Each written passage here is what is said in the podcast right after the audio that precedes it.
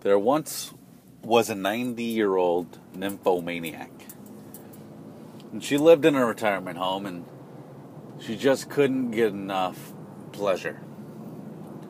So one day she decided she was going to have a little fun, spice up her life as much as she could in her old age. And so she decided she was going to take off her undergarments, throw a robe on, head out the front door, see what kind of mischief she can get into. So she walks over to Jim's house. She knocks on the door. When Jim opens the door, she opens up her robe. She points out her lady parts and goes, Super vagina! Jim immediately says, Get the fuck off my porch, and slams the door. She closes the robe. She walks over to John's house. She knocks on the door.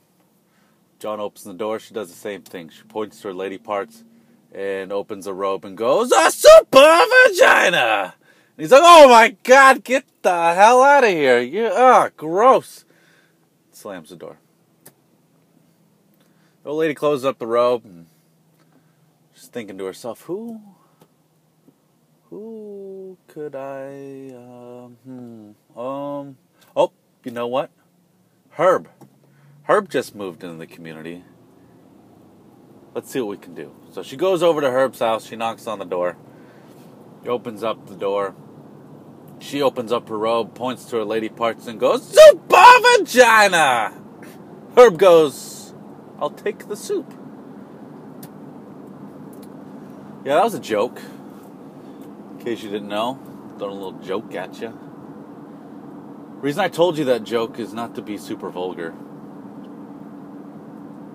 which is something I normally do. I tell you this joke because it's a, it's a segue into my first kind of rant. That joke was told to me by a 60 plus year old man in the middle of my department on a very busy Saturday. Why he told me the joke, I don't know. I think we had just bonded and he felt that he could tell me a joke.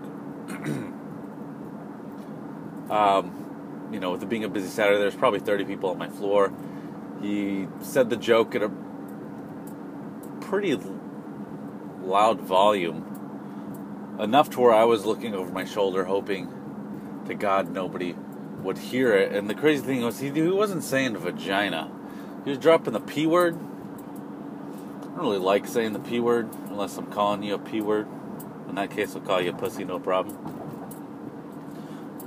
But when you're talking about anatomy, it just. Uh, yeah.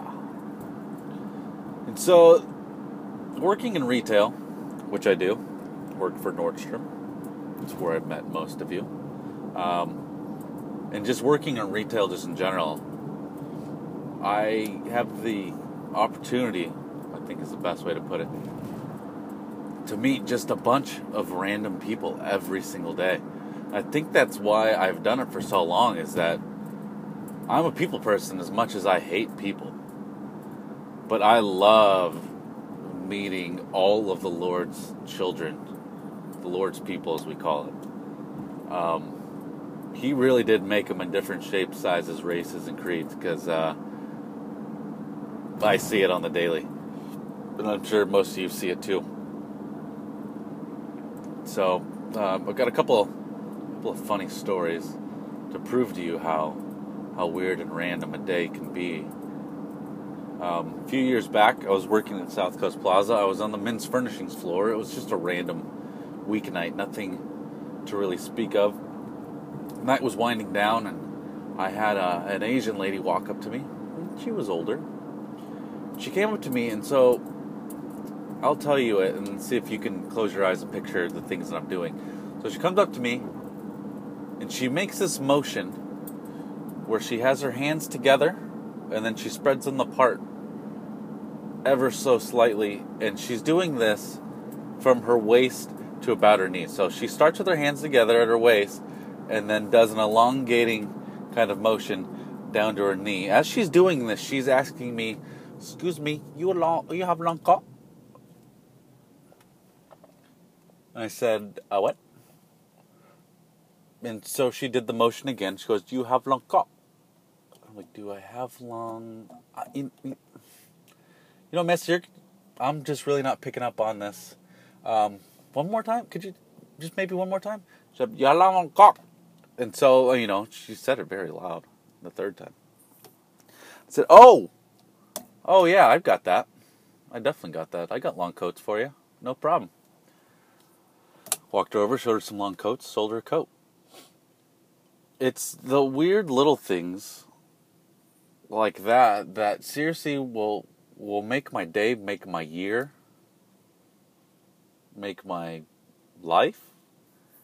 It's it's it's absolutely amazing. And so if you fast forward a few years after this to a few months ago, I am now in Arizona. And I'm interviewing a lady and she's also from China. Or I don't know if that lady first was at China. Shit, I'm racist. I couldn't tell where that first lady was from. She could have been from anywhere. Uh, from uh, from Asia. How about that? But I know for a fact that this second lady, she was from China because she told me. So she'd recently been relocated about a year ago with her husband. Um, her husband had his job was moved here, so he moved here. And she was looking for a job, and she'd had a few friends, and they'd said that Nordstrom was a great opportunity for a young lady to make some extra money. And so I interview her, and her interview is, is going well. But I have to be honest, it took me a while to really pick up on her accent. She had a really, really thick accent. But after a few minutes, I, I, I got it, and you know the interview progressed. And so I was going to give her a tour of the floor, and I really didn't view her as somebody who could work on my floor, but I viewed her on somebody who potentially could work on a sportswear floor or furnishings floor or clothing floor, just a little more on the mature side. And so I kind of give her descriptions of each floor as we're walking by it, and once we get in front of my floor, I you know kind of open it up for for questions if she has any. And so she asked me a really good question. She asked me, I'm, I'm not going to do that accent. What? How is the training process here at Nordstrom? I was like, "That's a great question." So I end up telling her, you know, your first day is going to be our new hire orientation, where we kind of indoctrinate you on our practices and our beliefs, um, give you the cornerstones of our business. Uh, your second day is going to be register training, uh, followed up by shadowing either myself or a veteran salesperson.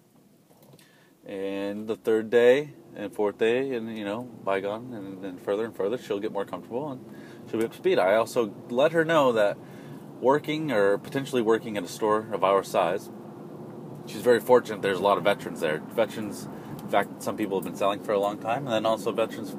Um, uh, some people had been managers in the past, and people definitely take pride in their floors and take pride in their work, and so they try to make sure that everybody gets up to speed, as not to expose any chinks in the armor. So I said that, and I didn't say that with a pause, but I, I, I might as well have said it in my mind because the second it came out of my mouth, I realized what I had just done. So I did what anybody else would do. I just kept on talking, and I think I started talking faster. Um, I knew I'd made a really serious boo boo. I thought for sure my, my career was over. But, um, you know, I was kind of I was looking for, for facial cues from her, like if she was you know, gonna make like a oh face, or you know, maybe look like she maybe had to sneeze because she was so upset. But then, as I as I started talking and realizing that she didn't understand it, maybe she didn't understand me. I mean, English, after all, was her second language. If I couldn't understand her at the beginning of the interview, who's to say she didn't even understand me the whole time that I was talking? Um, so uh, we end, end the interview. You know, give her a handshake, say that somebody be contacting in a few days, and she's on her way. So immediately, I run in the back, I grab my phone, and I start Googling what's more acceptable, kink or chink. What do you think it is? It's both. it's both. Even if she did complain, I could say, you know what? Both are acceptable. Stop being so racist. You guys are crazy, crazy racist. Really dodged a bullet there. Speaking of like different terms, different innuendos, I think is the, the, the term that kids are, are saying. Uh, John, my friend, yesterday or the day before, one of the days in the past, I, I apologize, it's holiday time. I don't remember much. He sent me a video of a replay from a Laker game, and you know, it, you never really pay attention to sports commentary unless you'd had a few, and you're just kind of in that zone where you're slouched down and you're staring at this TV screen, and you get those moments like, did I just hear what I thought I thought I heard? I'm pretty sure I did. And so he showed me this clip, and I, I, I don't have it on me right now. But it's a guy talking about the Laker game and talking about a guard who needs to penetrate the hole, and that you got to get to that hole. You got to hurry up and get that hole before that hole closes up. And I mean, come on. Did he know what he was saying? Like he had to have known what he was saying. I mean, if for some reason they asked myself and a couple of my best friends to do commentary for sports, I feel like we would be saying nothing but this type of stuff. Like I, I would make sure to fit in at least one really good one. so I mean, they say that sports are like the closest thing that imitates life. So maybe, maybe penetrating the hole fast is what you're supposed to do. Anyways, it's the holidays. I'm drifting off. I'm in Arizona. Can't believe I'm in Arizona. That's so weird to me.